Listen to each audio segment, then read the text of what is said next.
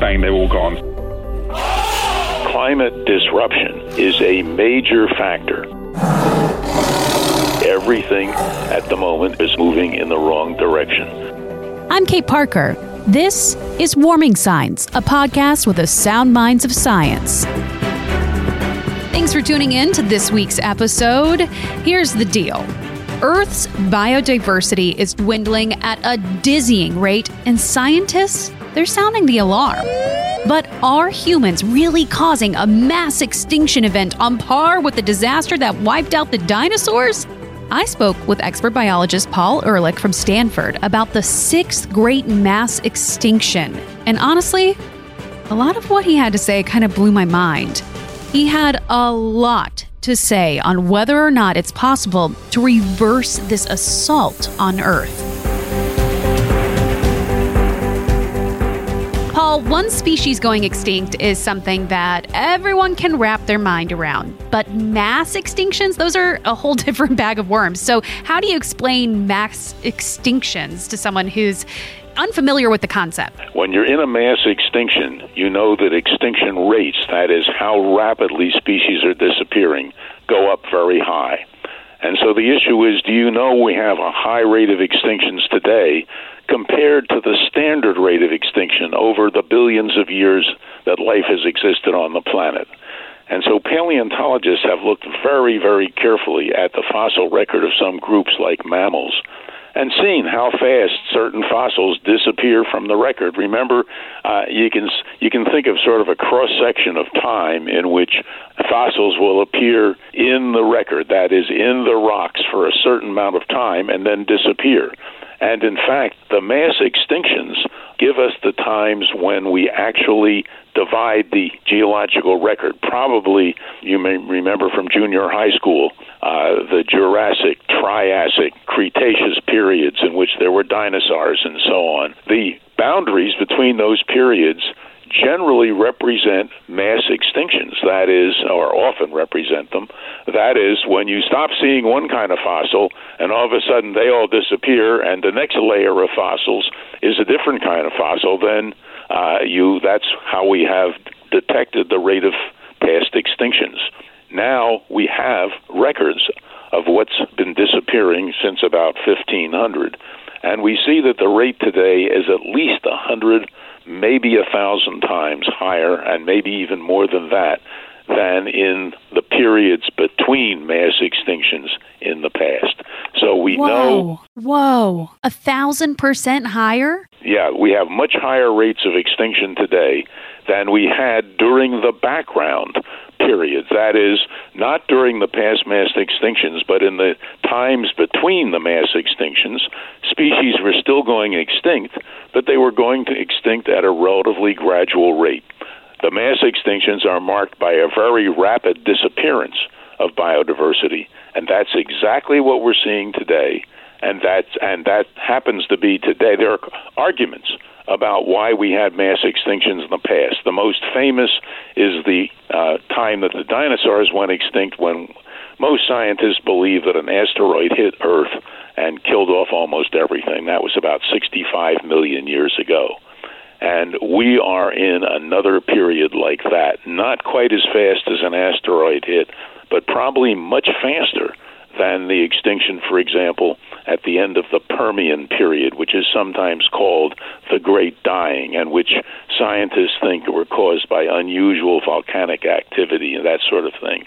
And that went on for millions of years. The mass extinction that got the dinosaurs, we think, went on for just days, basically. And today, uh, it's going on in a period of years. Uh, from geological time po- point of view, we're having an extremely rapid extinction of humanity's life support systems. And guess who's causing it? I bet you can yeah. guess.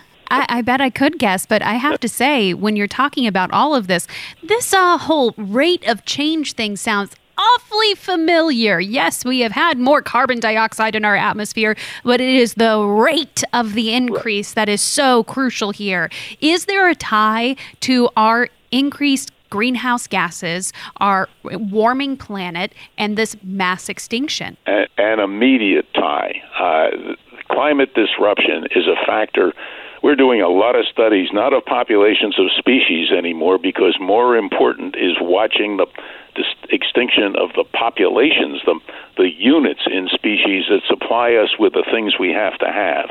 Uh, we're having a massive uh, extinction of populations around the planet. Uh, you know, if you have a few elephants hanging on, they no longer serve the function that elephants function in human society.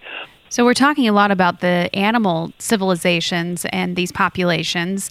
Are they having an impact on our ability to survive into the future? Humans' ability to survive? Are we tied to these plant species and animal species that are dying off at such a rapid rate? Well, only if we want to live, you know. Oh, yeah. I think maybe I'd uh, be interested in that.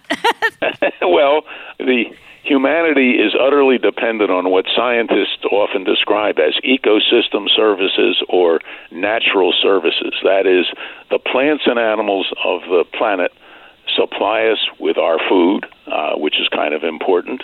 I mean, the one of the biggest impacts of uh, of climate disruption uh, is on agriculture because agriculture, just like by the way the butterflies I studied, are utterly dependent our crops on the proper environmental envelope, which is basically mostly climate. Uh, and as we change the climate, when we add carbon dioxide to the atmosphere, uh, we are changing the situation for crops, and they're already suffering. So, one of the, the huge problems we're facing is feeding an ever growing population of human beings.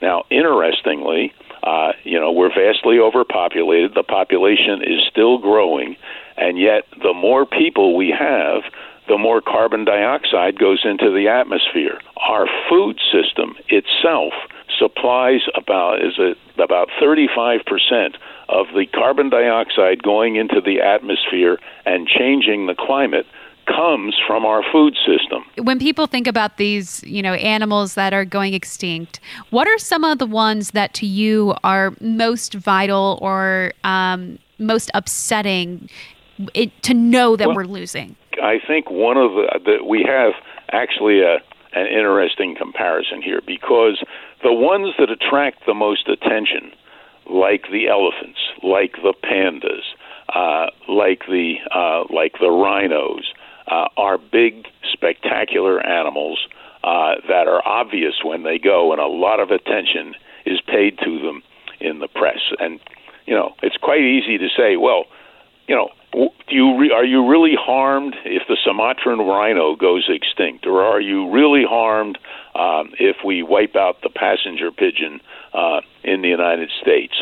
Uh, and the answer is yes, in a couple of ways. First of all, although the ecological functions that those species once supplied may uh, uh, may go away, if we can preserve them, we tend to preserve the habitat and the climate and everything else that all the other organisms have to have. Uh, you know, you ah, really so it's like the chain. By saving the big charismatic ones, you then have to have lots of land for them. You have to have the proper plants and so on. And so, what is required to maintain them also maintains the things that are making our soil nutritious, that are pollinating our crops, that are destroying the pests that attack our crops. I mean, we're seeing a an extinction crisis in North American bats, and a single bat colony, in some circumstances, can destroy many tons of of plant pests that are eating our crops. Uh, and when you lose them, you don't notice that the bats are gone ordinarily. Uh, but what happens is the cost of raising crops goes up, and the amount of damage done by insect pests on crops goes up. So, if we protect the big charismatic animals, we save the species that depend on them, and in the process, maybe even ourselves. But the fate of some of those blockbuster beasts in the wild is uncertain, which brings us to one of our recurring segments, Warming Signs, where we examine the evidence of change all around us. I recently spoke with Mike Gunton, creative director for natural history at the BBC and the man behind the Dynasties series. While his accent is amazing, the audio quality, not so much. But his perspective is so worth it because Gunton and his team followed families of chimps, lions, tigers, penguins, and painted wolves for years. And he told me just how brutal the struggle for survival can be. In the Lions film, which is the first episode uh, that we showed in Dynasties, there is conflict between the, the, local herdsmen and the lions because effectively they are overlapping. They're bleeding across the, the, the borders where the lions' territories are and where the people are, are herding. And some of that is I think it's unarguable that that is illegal. And they bring their, their cattle in, and of course the lions will take advantage of grabbing a, a, a cow if they can. The herdsmen um, retaliate by lacing a, effectively poisoning a carcass and the, oh, wow. the lions take this poison, and a number of them die. And it, oh my it, goodness! It, it, bitterly, it's a bitter thing to watch because you know you have literally been watching these these these lions, and particularly one of the young the youngsters. Um, you think to yourself that's that they were only they were only doing what they were trying, you know, they were just trying to survive, and it, it, it's quite a it's quite a, a, moving moment. And then in the tiger film, the issue there is that the, the national parks, um, I think the general consensus is that they, they need to be bigger. In an ideal world, they need to be bigger because li- tigers do tigers are pretty good. You know, they'll, they'll breed pretty effectively and they'll produce lots of cubs, and they you know they're, they're very good at what they do. But they just need you know, if you have a national park with a certain number of tigers in it and they keep breeding, inevitably you're going to fill up. So what happens? Well, the tigers have nothing, no choice but to leave the parks, and as soon as they leave the parks, then they're immediately in contact with humanity. Because in India, particularly, you know, there's such an enormous population, such a dense population. You can't go very. It's, it's there's not very far you can go before you bump into a village. And you know, if you if you're a villager in India and a, and a tiger walk, walks into your village, that's a scary thing, and inevitably people react as you would um, and so that's, that creates a lot of tension. So I think both those films have very, very acute and very, you know, upfront examples of a, this clash between humans and, and, animals. And in both cases, the animals don't really come off that well. The powerful impact humans are having on these animals' ability to survive is something Dr. Ehrlich echoed. But he also had plenty of reasons to be hopeful. The reason that the rhinos are disappearing and the elephants uh, is for trade in uh, in rhino horn, which idiots think uh, improves their sexuality, and trade in ivory. Uh, and it's been very hard to reduce that. And a a terrible story. Um, in the rhinos, we thought Viagra might actually save the rhinos because the rhino horn, which is the equivalent to your nail clippings, uh, doesn't work. But Viagra does work. So, but we just learned that the people poaching the rhinos and grinding their horn to sell as an aphrodisiac are now adding Viagra to it. So the rhino horn actually seems to work. That's oh, a, wow. Isn't that, isn't that the dullest story? I mean, that's the most depressing thing I've heard in the last year.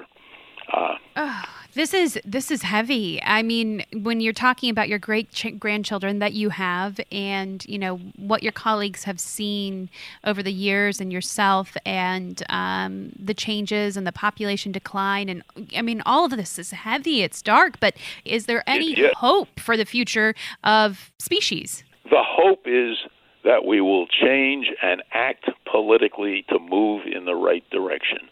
We want to give every person who's now on the planet a decent life. That should be our goal. We know actually how to do almost everything that needs to be done. Uh, it's really a problem of uh, a we're, we're, a brand new uh, force on the planet, and we are a small group species. In other words, we lived for hundreds of thousands of years and more in groups of 20 to 30 to maybe 150 people, and we've never learned to live in huge groups. That's what we're struggling to do. But all of this is solvable if we have the political will. Where there's a will, there's a way.